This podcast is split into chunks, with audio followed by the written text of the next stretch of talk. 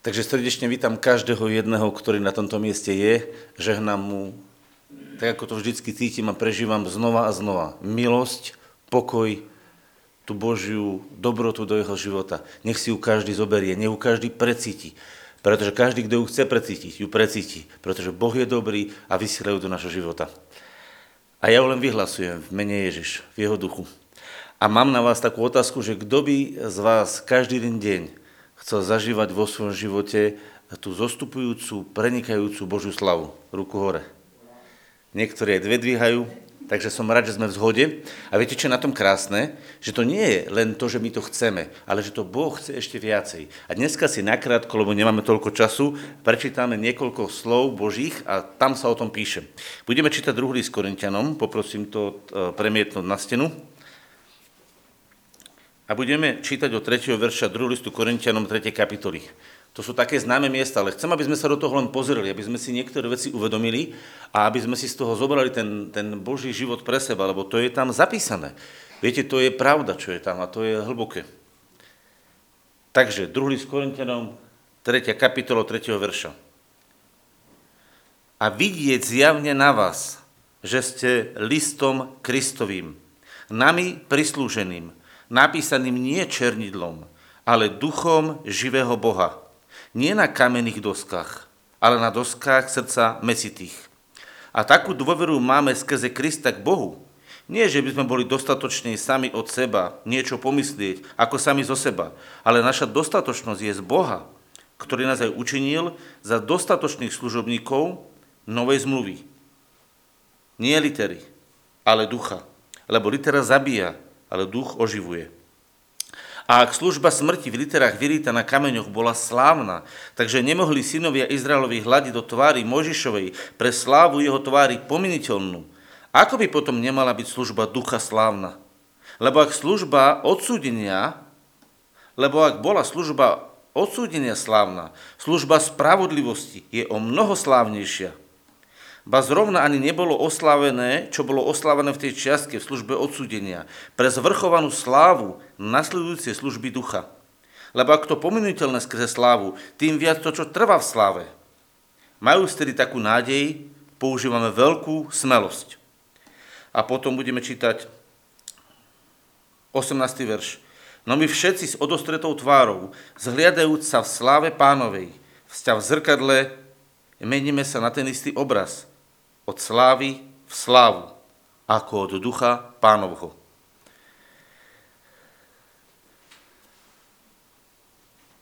Viete, to, čo chcem, aby sme si uvedomili a to, čo tak cítim z toho slova je, že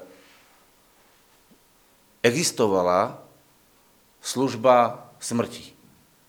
Poviete, bola tá služba z pohľadu Boha nesprávna? Nie.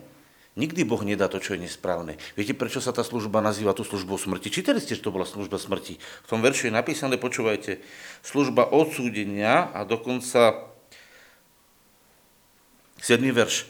A ak služba smrti. Rozumiete, čo je tam napísané? Každý jeden, ktorý sa vyžíva v zákone a vyžíva sa v tom, že ja budem dodržovať zákon a budem na základe toho Bohom prijatý, budem na základe toho Bohom požehnaný, je v službe smrti. Viete prečo? Pretože on neurobí všetkých sto percent zo zákona. A preto je na ňom súd. A každý jeden, ktorý z vlastných skutkov a z vlastnej snahy sa snaží byť Bohom zachránený, ale aj pred Bohom stáť. To nie len, že byť zachránený, lebo človek nie je zachránený len preto, aby bol zachránený, bol niekde vo vaku, ale keď je zachránený, tak je zachránený, aby pred Bohom stál. A teraz si predstavte, že on chce byť zachránený z milosti a stať pred Bohom pre vlastné modlitby a zásluhy. Chápete, že to je nemožné? Tak, ako si Krista prijal, tak v ňom musíš rásť. Z milosti si prijal, z milosti musíš stáť. Z nezaslúženej lásky si dostal život, z nezaslúženej lásky musíš stáť. Jak to nemáš rovnaké, to keby ste povedali na začiatku manželke, že, že beriem si ťa z lásky a následne by si povedal, ja už tam nemám záujem od teba, ja chcem len tvoju kreditku. Aby si mi platila veci. Ale nechcem ťa ani vidieť. To by asi nefungovalo, že? A presne tak to je, že jednoducho ty musíš z lásky Krista prijať, bez zásluhy a z lásky s ním žiť v jeho prítomnosti bez zásluhy. A to, čo on vytvorí, To je jeho služba v tebe. Takže Boh nepotrebuje našu službu pre neho. Boh potrebuje, aby sme otvorili srdcia. Aby on sám, počúvajte dobre, tu bolo napísané živým duchom Boha, živým Bohom. Tu je napísané, pozrite také krásne slovo. Napísaným nie černidlom, ale počúvajte, ale duchom, tretí verš, ale duchom živého Boha. To je nesmierne dôležité to slovo. Duchom živého Boha. To nie je Boh, ktorý niekde je na nebi a nie je aktívny. To je duch, ktorý chce žiť v tvojom vnútri. On sa ti tam chce, vlastne, on sa ti tam chce vlastne vpísať. To vpísať znamená, že vlastne vtlačí tam svoj charakter, to, kto on je. A v tebe sa to bude uskutočňovať. Čiže nebude to tak, že Boh sa ťa dotkne a ty budeš niečo pre neho robiť. Ale je to tak, že Boh sa ťa dotkne a tým spôsobí v tebe nový život. A on v tebe, spolu s tebou, bude vykonávať to dielo záchrany. Pretože Boha baví, alebo má záľubu, on má záľubu v tom, aby sa jeho spasenie uvoľňovalo. Boh sa teší, keď môže odpúšťať a ešte viacej sa teší, keď môže v našom živote pulzovať ako náš život. Preto nás stvoril. On nás stvoril na svoj obraz, na obraz svojej lásky. Takže Boh nám rád odpúšťa. On není smutný, že nám musí odpúšťať. On je rád, že nám môže odpúštiť. Ale ešte viacej, ako odpúšťať, ho baví v našom živote prúdiť, pretože Boh je duch. To je jeho záľuba. Ak chceš pochopiť, čo je Božia záľuba v človeku, tak je to prúdiť v ľudskom duchu, prúdiť v jeho duši, prúdiť v jeho tele a prenikať ho a pretekať ním. Pretože takto sa množí sláva. Viete, skadiaľ to mám? Práve z tohto miesta. Tu je to napísané, že, že služba ducha je slávna. A tu čítame takúto vec, že ak služba smrti v literách vyritách na kameňoch bola slávna, čiže Mojžiš mal oslavené telo čiastočne, hej, lebo tu je napísané, takže nemohli synovia Izraeli hľadiť do tvári Mojžišovi, viete, že keď schádzal z kopca, tak on žiaril. A Izraelci sa ho tak báli, že on sa musel zakryť nejakým rúchom. Pre slávu jeho tvári, pominuteľnú, to je presne, čo je napísané v knihe Mojžišovej.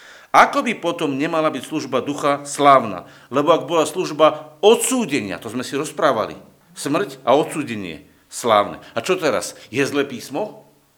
Pozor, ak zoberieš písmo, ktoré zoberieš, a najmä písmo starej zmluvy, desať Božích prikázaní, a ty ich zoberieš a povieš si, že tieto prikázania ti budú životom, pretože ich poslúchaš a naplňaš, tak v tej chvíli si odsúdený. A v tvojom živote sa začne prejavovať smrť, čiže porušenie vzťahu s Bohom. A teraz povieš, počkaj, čo som tu povedal? Ja nechcem, aby ste dodržali prikázania, nechcem, aby ste dodržali prikázania z vlastnej sily. Nechcem, aby ste stáli a povedali, musím dodržovať prikázania, aby som bol prijatý. Pretože ak to takto povieš, tak nikdy nebudeš stať pred Bohom v otvorenosti a v plnosti ducha, pretože budeš vo vlastných zásluhách. A veď si hĺbke z srdca si budeš uvedomovať, že si ich nenaplnil. A nebudeš mať otvorené srdce do Korán, pretože na tebe bude odsúdenie, že si všetko nenaplnil a budeš požívať vo svojom sveti, vo svojom sveti porušenie vzťahu. To znamená, čo budeš prežívať? Budeš prežívať duchovnú smrť. Všetci, ktorí chcú byť na základe vlastného práce rúk, ktorí chcú byť na základe vlastného dodržiavania Božieho zákona, ktorý je svätý a spravodlivý, ktorí chcú byť používaní duchom, sú v smrti. Boh ich nebude používať. Pretože, a teraz opa- opačná strana, toto čítame, a tá opačná strana hovorí, že služba ducha je tá, ktorá ti napíše prikázania, ktorá ti napíše charakter Boží. Lebo, viete, my často desať Božích prikázaní vidíme ako príkazy. Aj sa tak volajú, desať Božích prikázaní. Ale uvedomme si, desať Božích prikázaní je zároveň aj vyjadrením Božieho srdca. To znamená, ak ti Boh svoje srdce, svojim duchom napíše do tvojho ducha, a stane sa to podstatou tvojho bytia. A ty to nebudeš robiť preto, že to máš robiť a preto, že jednoducho Boh ti to želá, ale chcel by si to inak. Ale ty to budeš robiť preto, že takto vnímaš, že to je niečo správne pred ním, že takto to on cíti. A ty to cítiš rovnako s ním a v tej chvíli budeš tie veci konať. Tak jednoducho v tej chvíli budeš vyjadrením jeho srdca. Pozrite sa, tá vec vyzerá rovnako, ale nie je rovnaká. Jedno aj druhé. Keby ste niekedy prišli, a poviem vám príklad, aby ste rozumeli. Keby ste prišli a chcete niekomu dať dar, predstavte si, chcete niekomu dať finančný dar, zoberiete a chcete mu dať sto eur a dávate mu ich a vnútri si myslíte, no, teraz si ťa kúpim, teraz ti dám sto eur a ty mu budeš poslúchať. Ale nikto to nevie. A potom príďte druhý raz a zoberte sto eur a dávam ti ich z lásky, pretože ťa vidím, že si vzácny človek a chcem, aby si týchto sto eur použil a rozmnožil si ich na dobro, ktoré v tvojom srdci je. Ten človek to nevidí, ale tá pohnutka srdca rozhoduje a keby ten človek prišiel a nevidel to, tak on si prvý raz zoberie sto eur a aj druhý raz zoberie sto eur. A všetko by sa tvárilo, akože sa nič nedieje. Ale keby v tej chvíli ste počuli tie slova, a ten človek by počul tie slova a ty by si mu povedal, teraz ti dávam týchto sto eur, pretože si ťa kúpim a budeš robiť všetko, čo ja chcem a budeš ma poslúchať a budeš doslovne robiť to, čo ja chcem. Za sto eur si môj. A ty povieš, ha, ha, ha, ani za svet. Rozumiete? By sa sekol. No nikto z vás sa nenechá kúpiť za sto eur, že bude sluhom, do toho, do, sluhom toho človeka. Nikto. Ale keby si počul tie druhé slova a normálne si to počul zo svojho nejakého správ, hovorí, milujem ťa, vidím v tebe úžasné Božie pomazanie, chcem, aby sa rozmnožila v tebe tá služba, chcem, aby to krásne v tebe rástlo. Povieš, daj aj tisíc, nielen sto. Rozumiete? A teraz je tá vec v tom, že Boh číta ľudské srdcia. On vidí, či ty Boží zákon chceš naplňať a chceš si vlastne obchodovať s Bohom, a to si v starej zmluve, alebo si v novej zmluve, v službe ducha, kedy Boh ti dáva odpustenie z milosti. Kedy Boh ti dáva nový život z milosti. Kedy ti dáva uzdravenie z milosti. Kedy ti dostávaš ducha ako dar. Viete o tom, kto z vás si uvedomil, že Duch Svätý je dar? Teda ho nemôžeš kúpiť. Jeden sa to pokusil. Poznáte, kto sa pokusil kúpiť dar Ducha Svätého? To bol Šimon Čarodejník, ktorý chcel biznis robiť, ale nedalo sa to kúpiť. A Peter mu hovorí, ty si úplne zle, ty, ty zle skončíš, hovorí tomu Šimon, či, ja to ešte tak ľudsky prekladám, on ešte horšie povedal.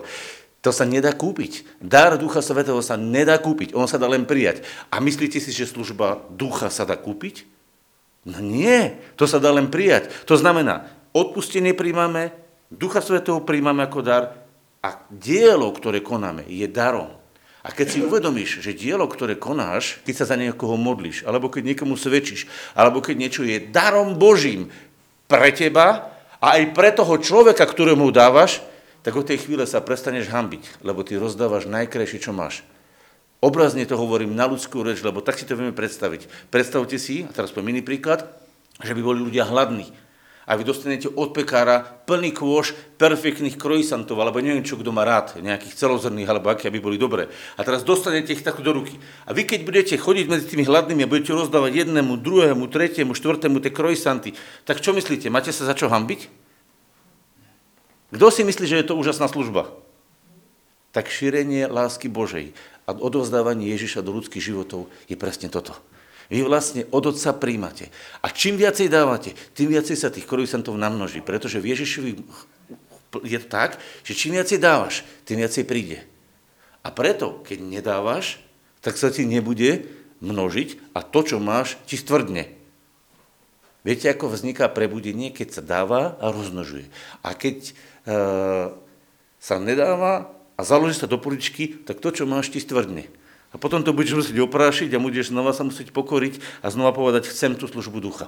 A toto je to dôležité, aby sme sa každý, tak ako môžeme, naučili rozdávať s tým, čo sme dostali. Tá služba začína tak, že príjmaš a odozdávaš. Príjmaš a odozdávaš. A tak sa vytvára tok. Lebo keď príjmaš a odozdávaš, príjmaš a odozdávaš, tak to sa presne deje v rieke. Voda priteká, potom ide cez tú turbínu v elektrárni, vyrobí elektriku a vyteká von. A ten pohyb tej vody zabezpečuje vyrobenie elektriky.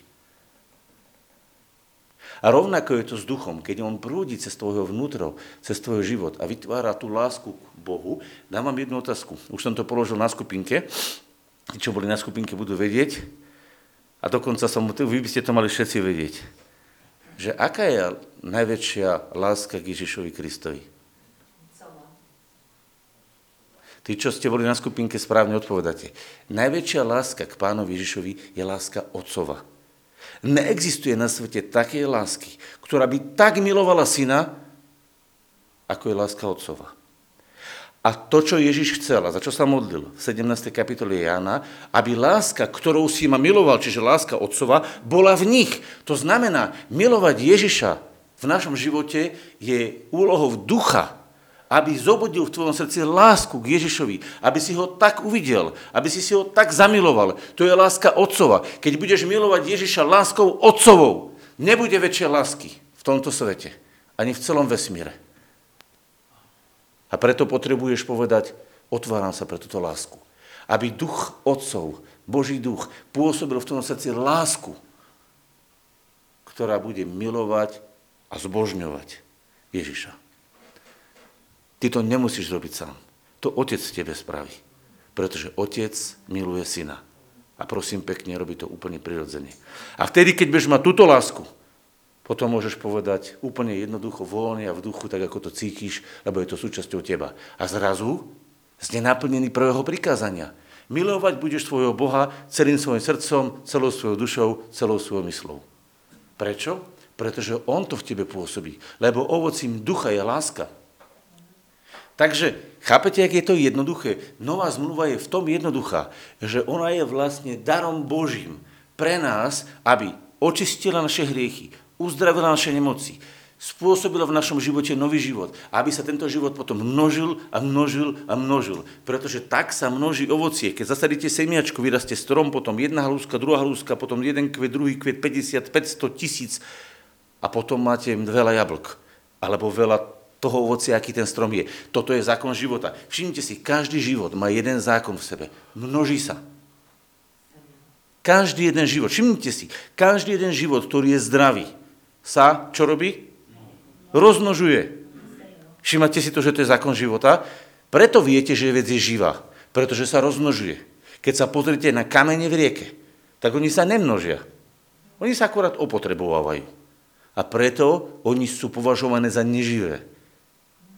Ale keď sa pozriete na stromy, zvieratka, akékoľvek ľudí a vidíte, že je tam život, tak ten sa prejavuje tak, že sa rozmnožuje, zväčšuje, zväčšuje.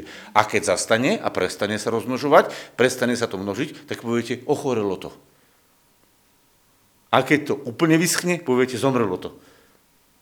Pretože pokiaľ v tom je život, tak sa to množí. A to je teraz ten obraz, ktorý vám chcem ukázať. Pokiaľ je v tebe Boží život, tak on má jednu charakteristiku, že on sa množí.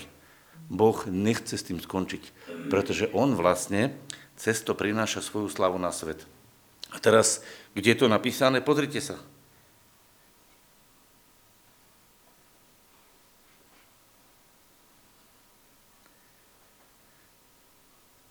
Ba zrovna, desiatý verš. Ba zrovna ani nebolo oslavené, čo bolo oslavené v tej čiastke v službe odsúdenia pre zvrchovanú slávu nasledujúcej služby ducha.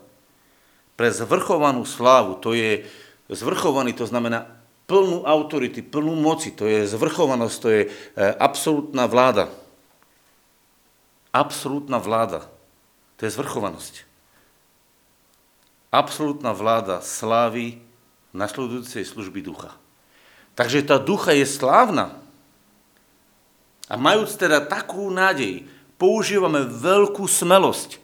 Viete prečo? Pretože ja keď kladám ruky na niekoho a modlím sa, aby bol uzdravený a vyhlásujem jeho uzdravenie, ja to nerobím na základe svojich zásluh. Ani na základe svojej zbožnosti. Lebo keď stal Peter pri tom chromom, čo ho postavil na nohy, všetci hovorili, čo ten spravil? A on dobre poznal ich zákonnícke premyšľanie. Dobre preznali, poznal ich, ich zásluhové premyšľanie. Hovorí, a čo sa na mňa dívate? Ako keby sme to vlastnou mocou alebo vlastnou zbožnosťou spravili, že by tento chodil. Ale na viere mena Ježiš je tento medzi vami uzdravený. Na jeho zásluhách. A to je úžasné, pretože teba to oslobodzuje od toho, aby si sa v tom dával, že tento týždeň som sa dobre modlil, celý týždeň som sa modlil, štyrikrát za deň som čítal Bibliu, pätnásť veršov denne a teraz, keď položím ruky, bude uzdravný. Nebude. Lebo ak by to bolo uzdravenie preto, tak ty vyprázdňuješ Ježišov kríž, vyprázdňuješ Ježišove rany. Pretože ak by bol on uzdravený na to, že ty si sa modlil a ty si prosil a ty si sa postil, tak potom Ježišove rany nebolo treba, lebo stačilo tvoju modlitbu, tvoj pôst, tvoju zbožnosť. Ale ty nebudeš uzdravovať na základe tvojej zbožnosti a na základe Ježišových rán. Rovnako jeho hriechy nebudú odpustené na základe toho, že ty si bol zbožný, ale na základe toho, že Ježiš zaplatil za jeho hriechy, rovnako ako za jeho choroby, rovnako ako za jeho chudobu. A všetko, čo do jeho života uvoľníš, je milosť za milosť, ktorú ty príjmaš, ktorú ty rozmnožuješ a ty si v službe ducha.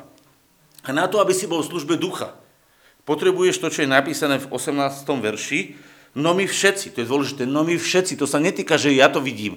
Každý jeden z nás to musíme vidieť. No my všetci s odostretou tvárou, to znamená bez nejakých bremien, bez nejakých zovretí, zhľadajúc sa v sláve Pánovej, vidíme sa, kto je, kto je on a my sa v ňom vidíme, vzťah v zrkadle, meníme sa na ten istý obraz, od slávy v slávu, ako od ducha Pánovho. Čo to vlastne znamená? Znamená to, že služba ducha je slávna služba. A čím viac si dovolíš Duchu Svätému, aby cez teba prúdil a niesol cez teba slovo, tak tým viacej to Božie živé sa bude v tebe manifestovať a bude sa množiť v druhých ľuďoch.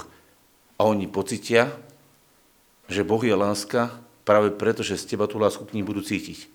A oni pocitia, že Boh je pokoj, pretože z teba bude cítiť ten pokoj. A oni pocitia, prežijú to. Že Boh je radosť, pretože keď sa pozrú do tvojej tváre, tak sa budú radovať. Ja si pamätám jednu sestra, čo sa tu modlila, som videl, jak keď sa modlila, sa radovala. Vy ste to nevideli, ja som sa díval. Jak začala radovať, jak začala hovoriť Otec, tak sa úplne začala radovať. A to je vlastne ten moment, že tá radosť ti pôjde z tváre. A keď budeš mať zrazu vo svojom srdci múdrosť, tak bude cítiť, že tá múdrosť je tvojou múdrosťou nebeskou. Tí ľudia to budú vnímať, pretože to, čo je vo vás, to, čo je vo mne, sa bude uvoľňovať skrze ducha, bude pretekať tvojou dušou a bude zasahovať tvoje telo. A to je to, čo si Boh želá, aby bolo zjavené Božie srdce. Kde? No v Ježišovi. A ty si jeho súčasťou. On vlastne túži, aby jeho srdce sa zjavilo v tebe. A teraz niekto povie, no počkaj, teraz príde tá otázka, ako sa to stane, ako to bude? To nie je dôležité, ty nechaj to pracovať. Viete, na to zasa ďalší príklad poviem. Keď si zoberete túto reprobedňu, alebo si zoberete, ja neviem, vysavač, a vy ho zastrčíte do elektrické zastrčky. Vy nepremýšľate, že ako elektrika vyjde a ako príde a spôsobí v tom motore, že on sa začne točiť. Vy ho zapnete a začnete ho používať. Keď potrebujete pochopiť, čo sa deje, môže vám to Boh celé odokryť. Ale pre vás je dôležité vedieť, zapnúť sa a byť voľný v tom prúdení ducha. Prečo? Pretože keď boli učeníci, boli vyškolní tri roky s Ježišom. tri roky chodili s Ježišom, videli obrovské množstvo vecí. Môžete povedať, že mali hodne veľa skúseností. A také skúsenosti, ktoré my sa teraz len potrošky učíme rozvíjať, ale oni ich mali v plnosti. Tam bolo mnoho ľudí skriesených, mnoho uzdravených, mnoho zázrakov sa dialo, chodili po vode, videli také zázraky. A predsa po všetkých tých skúsenostiach, vedomostiach, ktoré mali a zážitkoch s Bohom, im musel Ježiš povedať, a teraz budete čakať na zasľúbenie Otcovo, a keď príde zasľúbenie Otcovo a budete naplnení mocou z výsosti, potom budete kázať. Je to zaujímavé, že? Viete, čo nám vlastne Ježiš hovorí? Nezáleží na tom, koľko máš skúseností, nezáleží na tom, koľko si z toho so mnou zažil. Záleží na tom, či si otvorený teraz v tejto chvíli na môjho ducha, aby cez teba vykonal zázrak. A on ho vykoná. A to je to krásne. Rozumiete, že je to vždycky čerstvé, že je to vždycky nové. My sa môžeme pozerať na veci, ktoré sme zažili a môžeme za ne oslavovať Boha, lebo je napísané, že jeho skutky mu donesú slávu, Žalm sto štyridsaťpäť, a jeho svety mu budú dobrorečiť. To znamená, každú jednu vec, ktorú sa pozriem do svojho života, môžem za ne dobrorečiť Bohu. A oni ma len pozbudzujú k tomu, aby som práve tak, ako som to v minulosti urobil, znova a znova a znova urobil to isté a teraz som dal Bohu slávu v duchu. Pretože ja nemôžem kázať z včerajšieho pomazania. Ja musím kázať z dnešného pomazania. A zatiaľ budem kázať zo zajtrajšieho pomazania. A každý deň tá milosť bude nepretržitá, pretože tá elektráreň Božej moci, elektráreň Božej lásky je nastavená a nemá výpadky. Jediný, kto má výpadky, sme my, keď vyťahujeme sa z tej zástrčky. Ale keď sa kedykoľvek dostaneš a vložíš do Krista znova a povieš, tak on znova aktivuje svoje pôsobenie v tvojom živote. Takže to ti radím, nevyťahuj sa za zastrčky. Ostaň v prúdení ducha celý svoj život. A vieš čo? Vtedy tvoj život bude prirodzene požehnaním. Že budú prichádzať do tvojho života útoky, údery, problémy. Áno.